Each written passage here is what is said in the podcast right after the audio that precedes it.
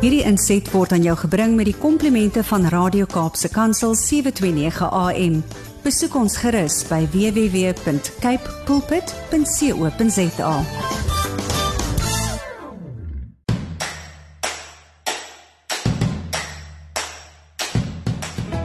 Saterdagoggend 5 Maart 2022. Dit is net na 7 en jy is ingeskakel by Radio Kaapse Kansel en dit beteken jy luister na Landbou Landskap.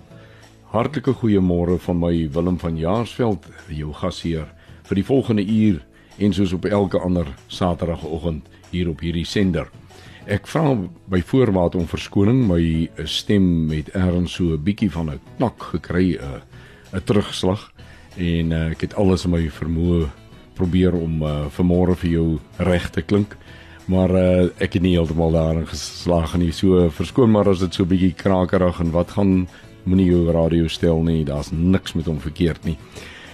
Wanneer kyk ons vanoggend of waarna kan ons luister vanoggend in hierdie uurlange kuiertjie om 10 oor 7 kom saad vir die saaier aan die beurt. Ons skrifgedeelte van môre is 2 Timoteus 3 vers 16 en die tema die regte toerusting.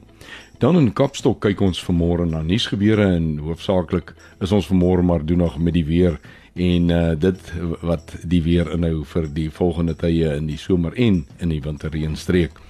Dan in huis en hart het ons vandag weer soos wat dit nou al 'n paar maal in die afgelope tyd gebeur het, het ons die hele program gewy, uh, selfs die stories van hoop gedeelte 'n gesprek wat ek met professor Kobus Loupser gevoer het.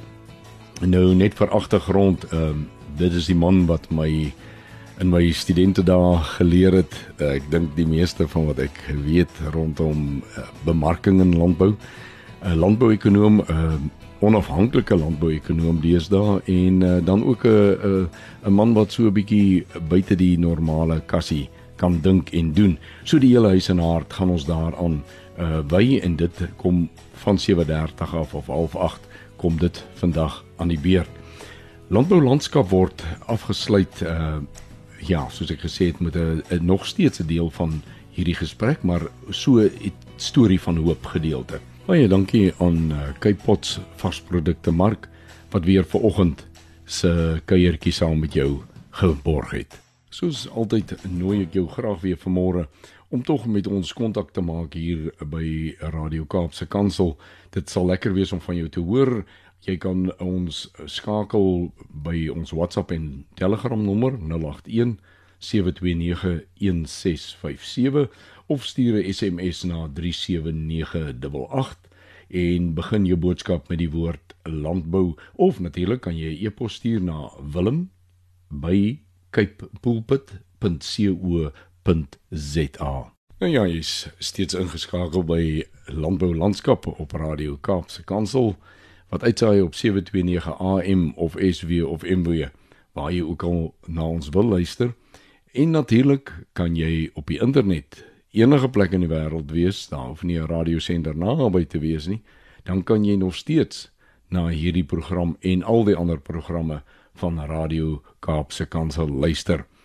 Nou ons gaan vanmôre sommer weer 'n uh, heel interessante stukkie uh landbou beleef. Ek het dit goed gedink om die hele program aan 'n gesprek rondom bemarking te te wy.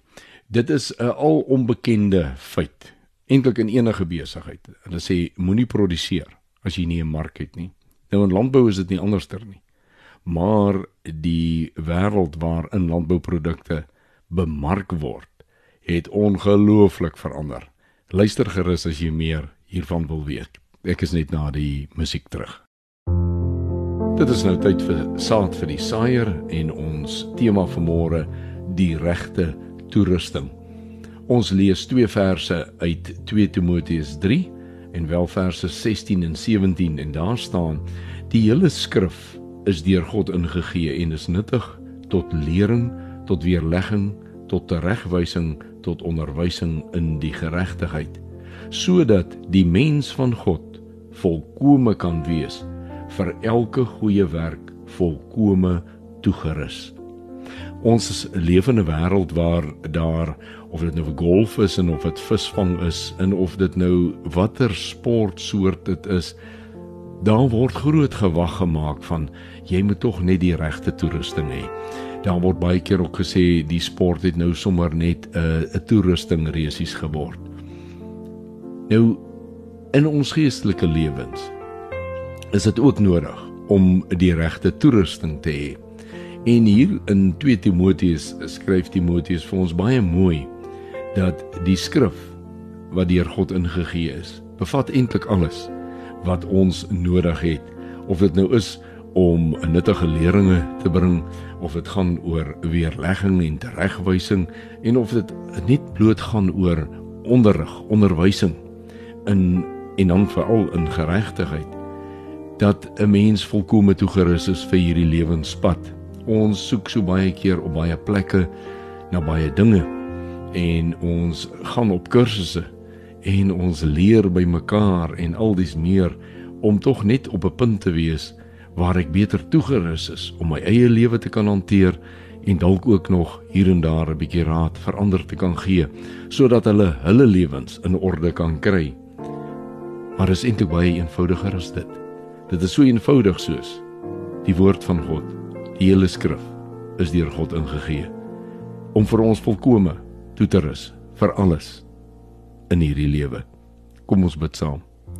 Vader, ons kom in die naam van Jesus Christus vanmôre weer na U toe om dankie te sê dat U ons ook toegerus het deur U seun wat U aan ons gegee het sodat daar vir ons 'n geleentheid was om 'n breuk te maak met die sondige verlede en om in sy voetspore te volg want sy spore lei na die Vader troon. Ons sê baie dankie en bid vir môre Here dat U ons ook tog meer en meer daarvan bewus sal maak in ons eie lewens dat ons moet ophou vervaard rondkyk hier soek en daar soek maar dat ons net die woord sal ondersoek daarin sal vind dit wat ons nodig het ook dit wat ons nie eens geweet het dat ons dit nodig het nie sal ons ook daar kry. Ons bid dit alles in Jesus se naam. Amen. Ons is op pad na ons geleef oor uh nuusgebeure in die landbou kapstok. En uh ek weet nie of u dit opgemerk het hoe mense die laaste tyd so in 'n wêreld van uh, baie onstuimigheid met die Russiese eskapades daar in die Oekraïne hoor mense nogal heel gereeld hierdie ding wat uh te berde kom van hoe die invloede gaan wees van daardie konflik op uitvoere uit daardie land en dan op ons binnelandse pryse en dis meer boere praat daarvan. Ek kom nou eendag in die haarkapper in Mamasbury en daar word ook daarvan gepraat. Is dit nie interessant hoe 'n eengeweefde wêreld ons het waarin ons leef nie? Maar en nou ja in Kapstok gaan ons vanmôre na so 'n bietjie iets anders kyk. Dit het wel ook met produksie en dis meer te doen. Maar bly gerus ingeskakel. Net hierna is dit tyd vir Kapstok. Dit het nou tyd geword vir hulle kapstok hier op Landbou Landskap en ons kyk na 'n paar berigte wat ek so hier en daar opgetel het en hoofsaaklik vir oggend landbou.com. Nou julle as luisteraars weet seker op hierdie stadium dat die somerreën gebied in ons land 'n uh, baie geseënde en soms uh so geseënd dat baie mense dink dis nie 'n seëning om so baie reën te kry nie en ek uh, was 'n ooggetuie daarvan uh, dat sekere dele van die Vrystaat en selfs dele in Noordwes het dit so ongelooflik baie gereën dat uh, van die gesaides is uh, definitief versuip. Maar nou is dit ook so dat uh, die res van die reën het uh, baie baie groot wondere ver, verrig. Ek uh, dink nie die Kalahari was in uh, die afgelope 5 na 10 jaar so mooi soos wat hy tans is nie. Dis ongelooflik om dit te kan sien. Maar dan wonder 'n mens nou wat sal gebeur in die volgende reenseisoen van die Weskaap, die winterreenseisoen. En uh, ek het 'n berig gekry in landbou.com deur Alane Janneke wat uh, die opskrif of die onderwerp is La Nina kan gunstig wees vir winterreenseisoen. Die berig lees as volg: Die La Nina stelsel het die somerreën seisoen oorheers. Dit kan nou ook goeie nuus wees vir die winterreënstreek. Op medium tot langer termyn kan die stelsel verantwoordelik wees vir gemiddelde tot bo-gemiddelde reën oor die somerreëngebied in April en selfs Mei, sê meneer Jon van der Berg, onafhanklike landbouweerkundige. Wat die winterreëngebied betref, kan die stelsel lank genoeg voortduur om 'n gunstige uitwerking op veral die tydperk van Mei tot September oor die winterreënstreek uit te oefen. In die meeste La Nina seisoene in die verlede het die grootste deel van die Wes-Kaap gemiddeld tot bo-gemiddelde reënval gekry. Ceres in die Suidwes-Kaap het gemiddelde tot bo-gemiddelde reënval gekry van Mei tot September in die meeste La Nina seisoene en dan gee hulle 'n klompie statistiek daaroor. Die die interessante wat verder hier genoem word is die kans op vroeë ryp. Van 'n berg sê daar is die afgelope dekade of langer 'n neiging dat die winter later begin en dan langer aanhou tot in die lente en selfs vroeg somer. Die laat somerreën wat die huidige La Nina stelsel kan veroorsaak, kan bydra tot 'n later begin van die winter. Die vogtige toestande kan veroorsaak dat temperature nie so laag gaan daal in die herfs en vroegwinter nie, wat dus die kans op swaar ryp voor die einde van April skraal maak. Vroegryp hoewel 'n risiko in vir somergrane, veral sonneblomme wat laat in Januarie geplant is. Talle boere kan weens die swaar reën in die Januarie in Januarie nie in hul landerye kom nie en derhalwe is veral sonneblom laat geplant.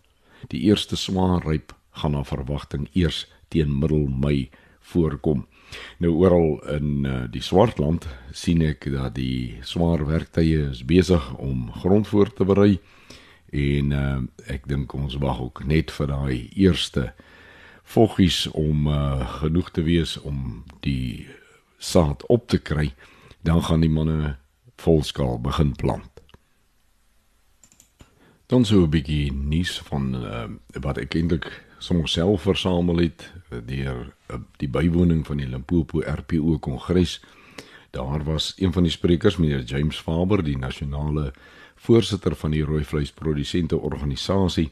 En van die goed wat hy genoem het wat ek nogal neergepen het wat vir my belangrik is, is dat hy 'n beroep gedoen het op uh, veeboere om asseblief deel te wees van die oplossing en te help om die dwarslat vir die bedryf 'n bietjie hoër te lig.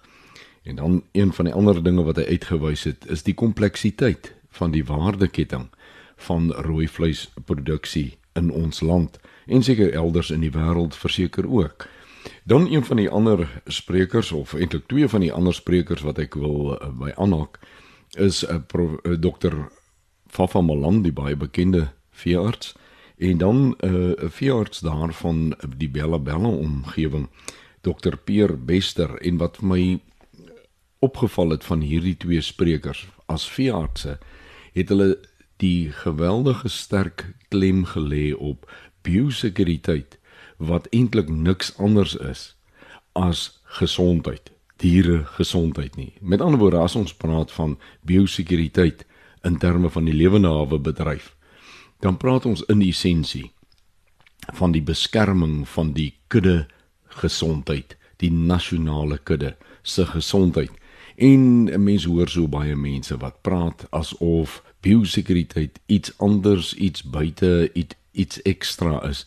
Maar ons het nog nooit in hierdie terme oor biosekuriteit gedink dat dit eintlik gaan oor die bymekaar maak van gesonde diere, die gesond hou van daai diere en hoe daar ook al met hulle geboer gewerk word, is die kudde se gesondheid, die individuele dier se gesondheid eintlik waaroor dit moet gaan. Dit is biosekuriteit.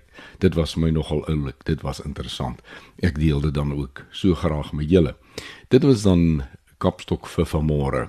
amper tyd vir huis en hart en vandag die hele tyd geleef van huis en hart sowel as stories van hoop word gewy aan 'n gesprek met professor Kobus Loupsher, 'n onafhanklike landbouekonoom. En ons gesels so 'n bietjie oor 'n saak wat die basiese en die beginsels van hierdie saak het hy daar in die 80er jare vir my gedoseer toe ek 'n student was daar in Koffsies en uh as 'n mens nou vandag gaan terug kyk na landboubemarking dan merk jy op dat dit glad nie meer dieselfde ding is as wat daai tyd in teksboeke beskryf is nie. En ons probeer vanoggend in ons gesprek net na so 'n paar interessante dingetjies kyk en ek hoop jy gaan dit ook interessant vind want uh bemarking, die verkoop van jou produk is 'n integrale deel van om die geld in die bank te kry. So bly gerus, gerus ingeskakel na die volgende stukkie musiek. Begin ons met huis en hart. Jy is ingeskakel by Landbou Landskap en ek vra weer eens om verskoning vir die ou stemmetjie wat nie is wat hy gewoonlik is nie maar julle sal my nou maar vandag so moet opgebruik. Ek het vanmôre aan die ander kant 'n stem wat daarom heeltemal heel is en dit is die stem van professor Kobus Loupsher. Goeiemôre prof. Goeiemôre Willem goeiemôre luisteraars. Nou prof, ons paai het hier in die 80s op die Universiteit van die Vrystaat het ons paai gekruis en dis vir my vanmôre besonderse voorreg om weer met prof te gesels en ek wil begin deur te sê op 'n uh, eh, prof se sosiale profiel staan daar dat prof 'n onafhanklike landbouekonoom en 'n laterale denker is. En ek wil vanmôre afskop deur te vra hoe nodig, hoe belangrik is dit vir 'n landbouekonoom om om om onafhanklik te kan staan en te kan dink. Ja, baie dankie uh wat die professie aanbetref vandat jy uh in die klas was tot vandag toe is daar nog uit die hart van die saak sekere ekonomiese wetmatighede en waarhede wat wat getoets en nie verander het nie. Dit gaan eintlik oor hoe jy dit hoe jy toepas wat jy wat jy gedink het. Ja. Nou my uitgangspunt is dat ons lewe in so 'n dinamiese omgewing en van daardie tyd tot nou toe het dit dramaties verander. Tot die mate wat as ek vergelyk met 'n boer op die plaas, dan word dit wat hy binne sy vier grensdrade kan doen grootliks bepaal van wat buite daardie grensdrade gebeur. So dit yeah. Ja. word gedikteer en daar is dit is 'n deurlopende wisselwerking tussen hierdie twee dimensies as ek dit so kan stel. Yeah. Nou vroeër jare kon ons sê goed, ons kan amper die wêreld tot stilstand bring en dan pas dan maak ons die wêreld by ons aanpas.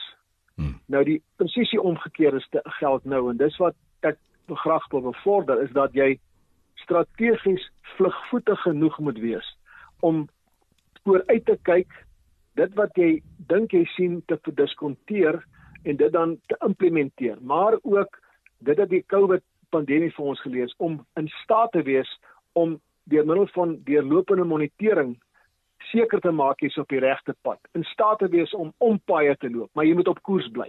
En ek dink daardie uh as ek dit so kan saamvat, dit maak dat 'n mens lateraal moet kan dink. Jy moet 'n veelheid van omstandighede in berekening bring. Jy kan niks beheer nie.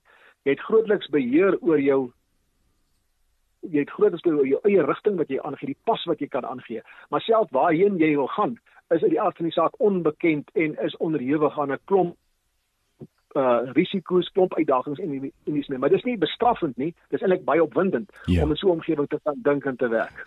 Ja, maar uh, as ek nou dink jare terug, dan was dit uitsonderlik as 'n boer byvoorbeeld sy eie goeie rekordstelsel op die plaas gehou het.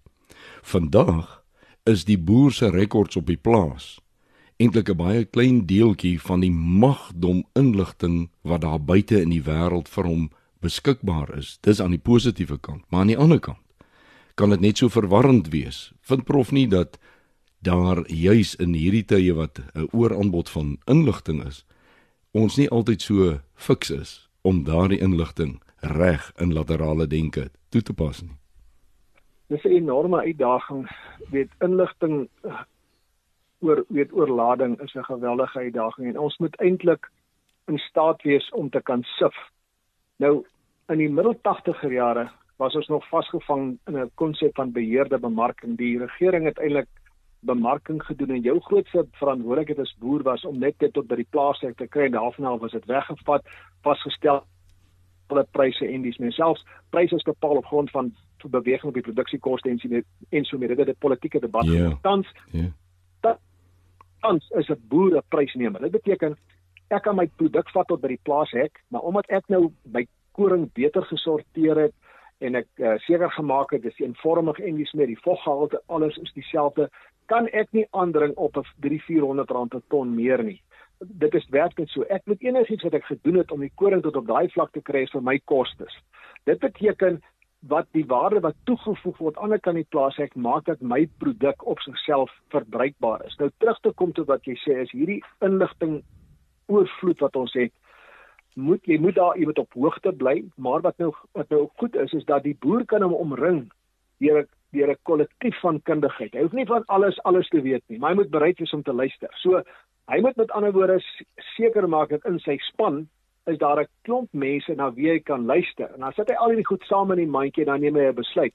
En hy mense direk naby hom wie kan toe hy moet toegelaat word om self om sy denke te toets. En baie keer het ek gesien op by boere waar ek gewerk het of nog steeds werk is dat baie boere is weet hy's koning op sy eie misloop. Ek sê dit met groot respek want onthou hy is in beheer daar, hy kan nie besluite neem. Yeah. Ja. Maar tans tans is dit so dat sy sy besluite wat hy neem is so moet so deursigtig wees, jy weet. En as hy net byvoorbeeld besluit ek wil nou 'n nuwe trekker koop, dan moet hy seker maak kan ek hom bekos, hy stel die begroting op en dan moet hy die bank gaan oortuig hierdie trekker is nodig en ek kan hom bekostig. So dis die eerste hekkie wat hy moet ook nadat hy met verskillende ouens gepraat het oor watter trekker hy moet koop en ensovoorts ensovoorts.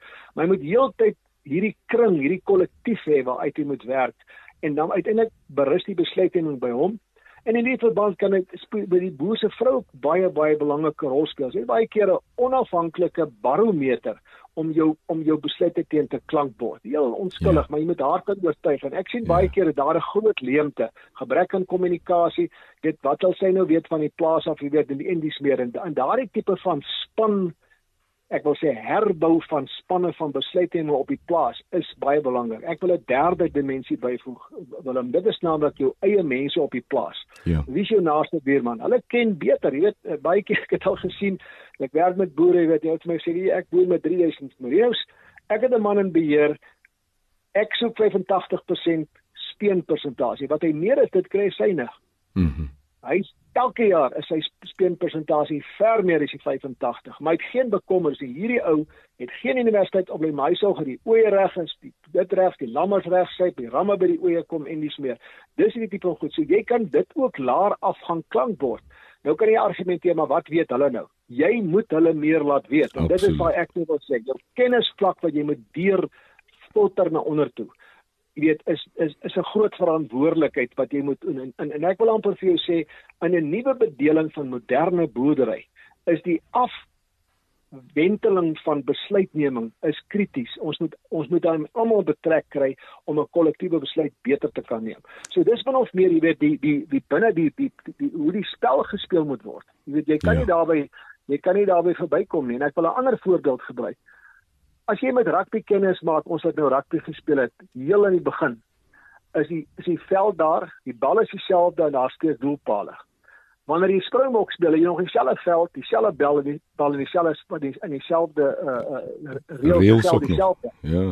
Daai irritasie van daai Springbok kaptein gaan nou terug en hy gaan daar na die Oos-Kaap op die platland, hy gaan wys vir daai laities hoe moet jy rugby speel. En dis daai wisselwerking reg deur, jy weet, in landbou het eintlik dieselfde reëls, dis basies dieselfde goed. Hoe jy met daai reëls werk is anders. Die ou wat nou die voorre is wat ek gespeel het, is nou anders as jy wat senter gespeel het. Hmm. Ons speel binne dieselfde reëls. Hmm. En dis die spel is dieselfde. So ons moet nou kom met by daai boer, nê. Nee, hy moet nou hy moet nou hierdie hierdie span van hom moet hy reg organiseer en elkeen se kwaliteite moet hy nou reg gebruik, jy weet. En ek het by geleentheid dan ons met die regering praat en gesê, weet jy, as ons nou die as jy as jy die regering 'n span moet kies om die ekonomie vorentoe te vat, kies die boere op vaskop voorry om die ekonomie te anker. Ja. Want dan het jy seker jy kry die bal en dan kan jy met die bal speel. Maar moenie die skramskakel die anker maak nie, want hy vasgetrek word, nê, nee, dan is dan is die spel daarmee heen. Jy weet so dis die tipe van goed wat ons moet gebruik in in in nou ons kan 'n bietjie later gesels met hoe gereed ons ons daarvoor.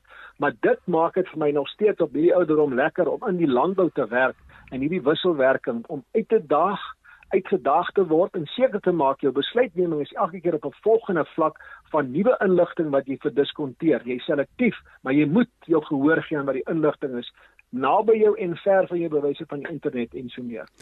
Prof, ek wil regtig laat ons 'n bietjie teruggaan na 'n paar dinge wat prof gesê het. Ek gaan net gou hier 'n breekie gee vir 'n stukkie musiek vir die luisteraar, dan kan ons terug wees. So bly ingeskakel by Landbou Landskap na die musiekbreek is ons terug en gesels ons verder. Jy is terug by Landbou Landskap en uh, as jy nou ingeskakel het, ons uh, gesels met professor Kobus Loupsher, 'n onafhanklike landbouekonoom. Prof het nou nou verwys na in die amper sê ek nou die ou dae, maar daar in die 80s het ons nog 'n een kanaal bemarking gehad en prof het die opmerking gemaak dat die boer het 'n uh, verantwoordelikheid gehad om te produseer en hy lewer sy produk tot by die plaashek en daarna was dit 'n 'n soort van tussen politiek en beheerraad spel om 'n prys vir die boer te lewer. Maar daarna toe dit afgeskaf is, daar nie meer beheerrade was nie. Klink dit baie romanties om te sê skielik het die boere meer opsies van bemarking. Maar is dit regtig so romanties prof? Ja, luisteraars, dit was 'n uitdagende tyd. Daardie ehm um, in my loopbaan dat ons destyds nog in die begin 90er jare uh, by was ons by hofsaake betrokke oor die grondwetlikheid van mense wat sekere uh stelsels wette om probeer omseil het van heffings wat betaalbaar is en niks meer maar dis nou water onder deur die brug. Hmm. Ons het destyds staatsbeheer gehad en wat my kontensie is dat met die vervanging van die staat as die beheerder van die markte het ons korporatiewe beheer gekry, groot maatskappye wat eintlik daardie funksie oorgeneem het maar toe sonder dat daar 'n openbare openbare verantwoordbaarheid was. Nou onder die staat kon jy gaan toets by die by die stembus, maar die kop corporate corporates kon jy nie getoets het nie. En verlang het ons nou daai ding nou afgebou, maar uit die aard van die saak het dit gelei tot wat ek wil noem grenslose markte.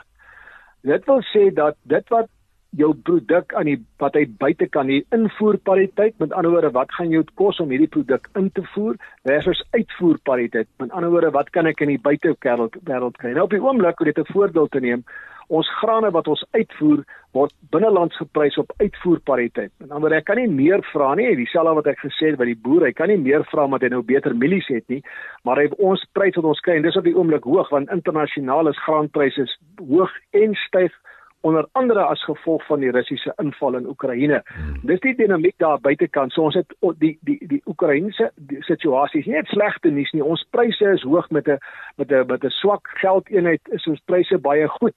Die hmm. nadeel is ons inkomstenspryse het gestyg. Elkeen van die insette is geweldig. Ons het daar's 'n klomp nadele. Goed, terug tot jou vraag.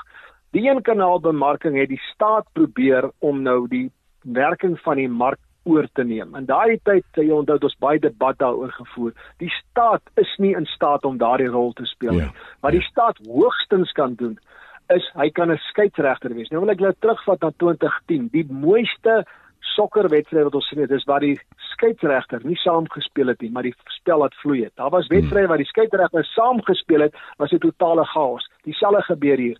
Die staat is veronderstel om 'n omgewing te skep waar binne ek kan optree met my beskerming gee teen uh dumping en met beskerming gee teen die kwaliteit wat ek moet produseer. Ek moet met ander woorde wanneer ek hoenders invoer van Suid-Amerika af, dan moet ek seker maak daardie hoenders voldoen aan sekere minimum standaarde hmm. wat nie met ander woorde 'n klomp goede daarmee kan saamgaan. Dis die rol van die staat. Nou ongelukkig in ons land, weet ons, daar's geweldige agterstande. Byvoorbeeld, ons moet nuwe middels geregistreer kry om ons boere met dit dingend te maak met die Amerikaanse eweknie. Dit vat jare om daai ding te doen. Die tyd wat hulle geregistreer is in Suid-Afrika, daai ouens daarvoor al baie verder gevorder met dieselfde produk wat hy baie meer kompeterend kan produseer. Precies. So die staat in Suid-Afrika het agtergeraak op vele gebiede. Ek was verlede week bevoorreg om by die 2021 se boer van die jaar te wees.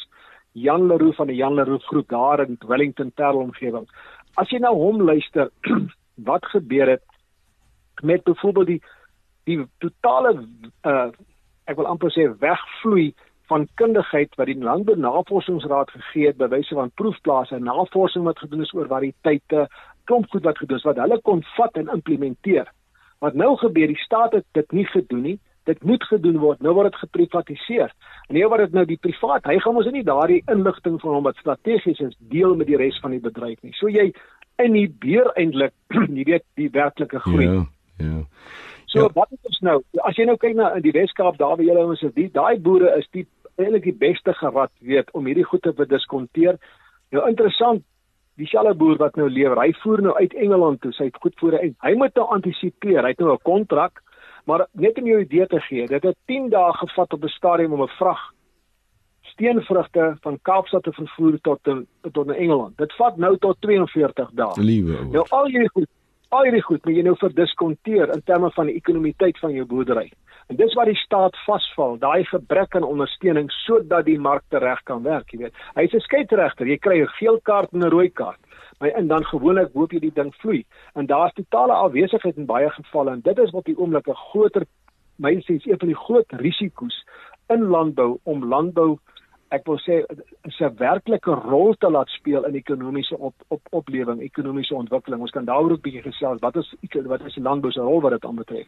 Maar dit is die uitdagings Willem waarmee die boer te maak het. Die boer wat werklik voor ekstreme is, wat internasionaal mededingend is, dis van die uitdagings. Dis in daai mandjie van risiko's wat hy nie kan ignoreer nie. Dit is my ontstellend um, om net die verskriklike verskil tussen 10 dae en 42 dae uh te besef Ek meen dis 'n maand se verloop. Ons praat ja. in terme van die volatiliteit in wêreldmarkte uh, van dinge wat binne sekondes as jy voor 'n rekenaarskerm sit en jy kyk byvoorbeeld na sekere beurse en jy sien hoe vinnig verander pryse en hoeveelhede wat aangebied onttrek word en dis meer dan kry jy 'n besef dat 30 dae is amper 'n leeftyd in terme van hierdie ja, dinamika. Is daar 'n Ja, ek weet jy ook byvoeg daar wel om so om my weer te val, jy weet. Nou meer in daai 30 dae kan 'n klomp goed gebeur. Jy moet jou vrugte so pluk dat dit nog na 30 dae aantreklik lyk wat dit kompeteer met vrugte uit Chili of enige ander land. Ja. Geweldige uitdaging. Dit vat 'n man op 'n perd om daai ding reg te kry.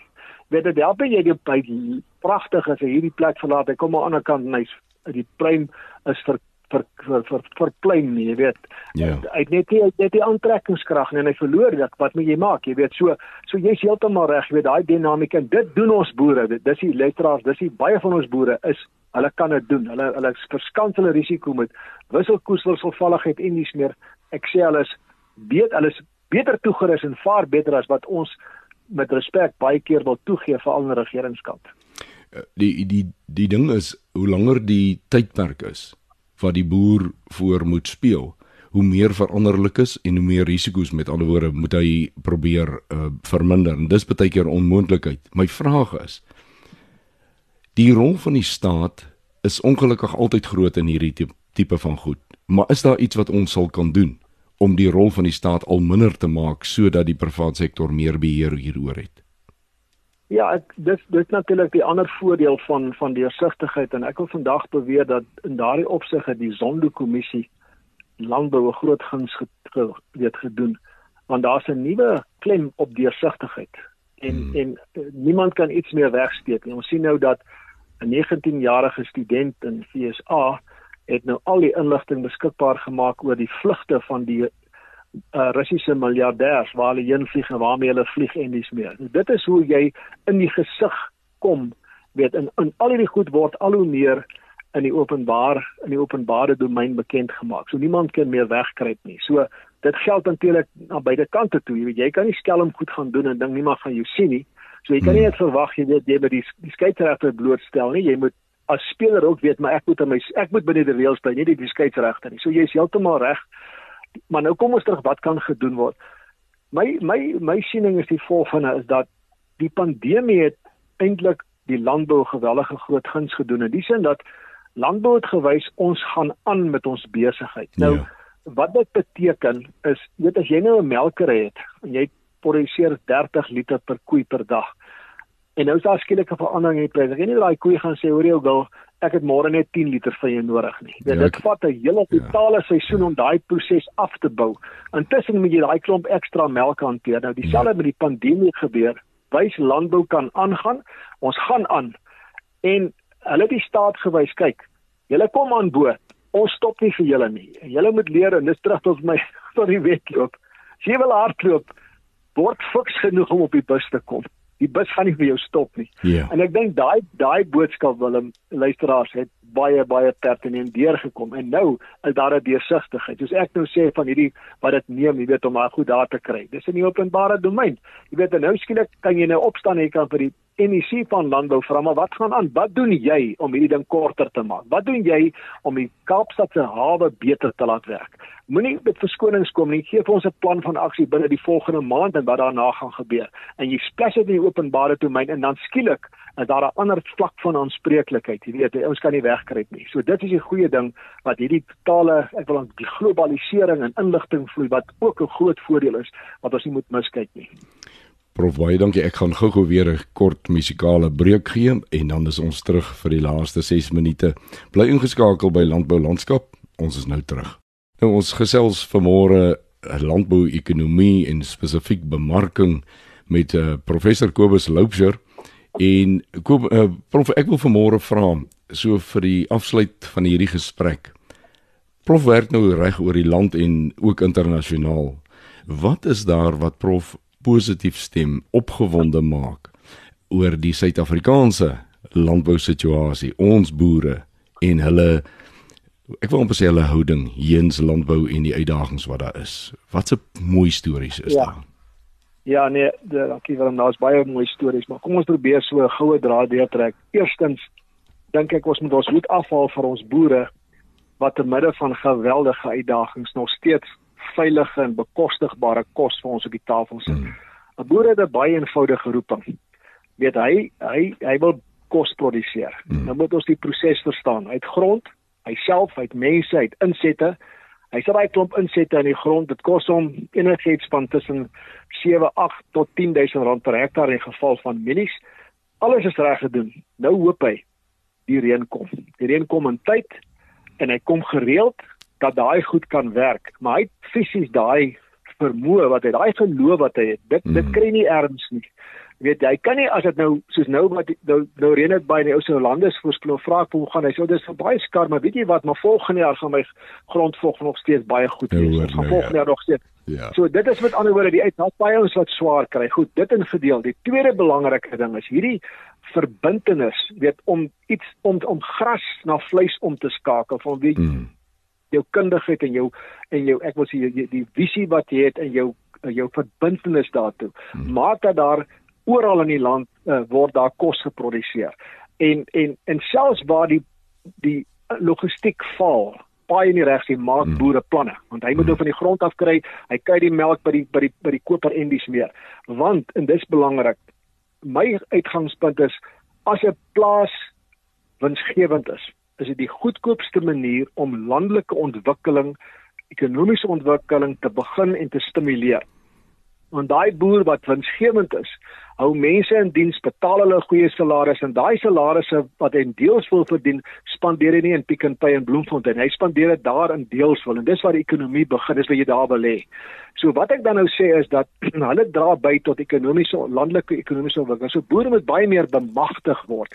Ons ons ons moet hulle baie meer in staat stel om daai werk te kan doen, want boerdery is nie nie stad nie. Dit daar ergens op die platteland waar goed ontsluit word. En daar's 'n verbintenis om dit te kan doen. Dit maak my positief ten spyte van alles wat daarmee saamgaan. Hemel, as ons kyk wat nou gebeur met die manne wat 7 jaar droogte gehad het, nou kry hulle reën as dit vir die sprinkane ons ja, weet. Dit ja. dis dis 'n verskriklike gesig, maar dit daar gaan hy gaan volgende jaar weer boer. So hmm. alles in ag genome. As ons dis nou kom ons by wat kan ons vind, wat kan ons doen? Ek dink ons moet landbou aantrekliker maak om meer mense terug te kry na die landbou. Die, die, die digitalisering van landbou met byvoorbeeld toegang tot data op 'n plaas waar ek met opleiding kan ek my mense digitaal kan bemagtig. Daar op die plaas my werkers beter kan oplei, beter bemagtig. Dis die, die nuwe toekoms van die boere want dan kry ek beter besluitnemingsvaardigheid op die plaas deur die mense wat daar bly want baie mense wil op die plase bly. Nou het ons weer 'n beleidsomgewing wat dit moeiliker maak om mense op die plaas te hou. Ja. Hulle ry die werkers in en uit. Nou al hierdie beleidsomgewing, hierdie beleidsonsekerheid. Nou ek gaan nie eers by grondsake kom nie. Dis nie meer vir my so kritiese ding nie. Daar's ander sagter kwessies wat aangespreek kan word wat dit verandou makliker gemaak vir die boer om sy roeping uit te leef. Hmm. En dan kan ek sien gaan dit vlieg En ek dink dis waarmee ek wil afsluit. Jy weet, boere is daar het die verbintenis, hulle hulle is in staat om dit te doen. Hulle is van die beste in die wêreld en ons het kos op ons tafel. Goeie, bekostigbare kos in 'n groot verskeidenheid. Partykeer duurder, maar baie van daai stygings in pryse is nie die boer se skuld nie. Ja. Wat ander kan die plaas ek gebeur. En ons moet dis nie ons moet ons boere koester en ons moet alles in ons vermoë maak wanneer ons eet eet om nie te vermors nie. Eet met waardering. Jy weet dis ja. die tipe van goed wat ook 'n mede-verantwoordelikheid het. In die geheel gesien ek is positief regtig. Ek dink nie ons het baie uitdagings maar ek dink ons is wat landbou betref op 'n baie goeie vlak en dit gaan net beter. Omdat hierdie goed vir ons ek sê groter deursigtigheid groter aanspreeklikheid vir ouens wat in die pad staan daarvan wat nou blootgelê word. En dit is wat ek dink die toekoms vir ons baie rooskleurig vorentoe maak Prof baie baie dankie. Ek hou van die opgewondenheid, die positiwiteit in prof se stem ook.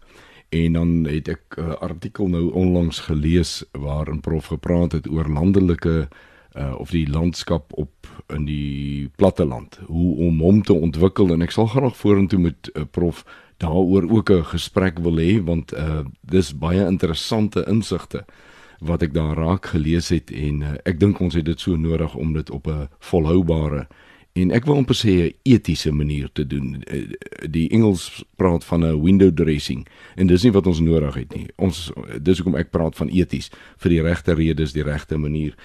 Prof baie baie baie dankie vir u tyd vanmôre en uh, baie baie lekker gesprek. Ek uh, sê alle voorspoed ook op die alleenpad van 'n onafhanklike landbouekonoom. Dankie Willem, baie dankie vir die werk wat julle doen en julle die boodskap deurlopend onverskrokke uitdra. Dis lekker om sulke vennote te hê. Baie dankie. Sterkte. Plesier. Baie dankie luisteraar. Dit is dan die einde van uh, vanmôre se landbou landskap. Ek is net hierna weer terug. En so het ons aan die einde gekom van die eerste aflewering van uh, landbou landskap vir Maart maand.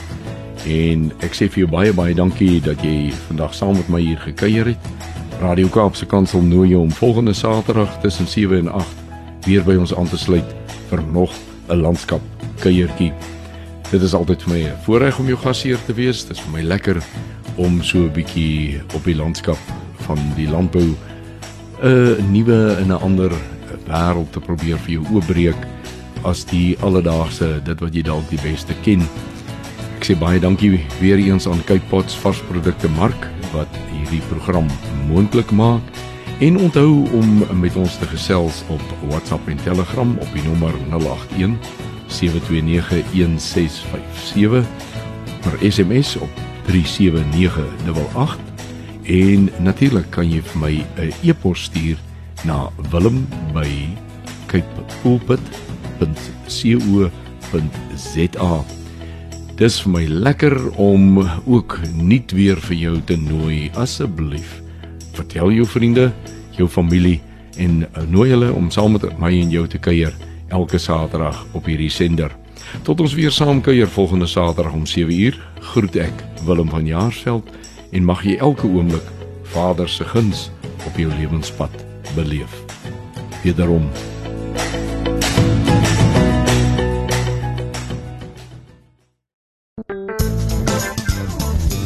Hierdie inset was aan jou gebring met die komplimente van Radio Kaapse Kansel 729 AM. Besoek ons gerus by www.cape pulpit.co.za.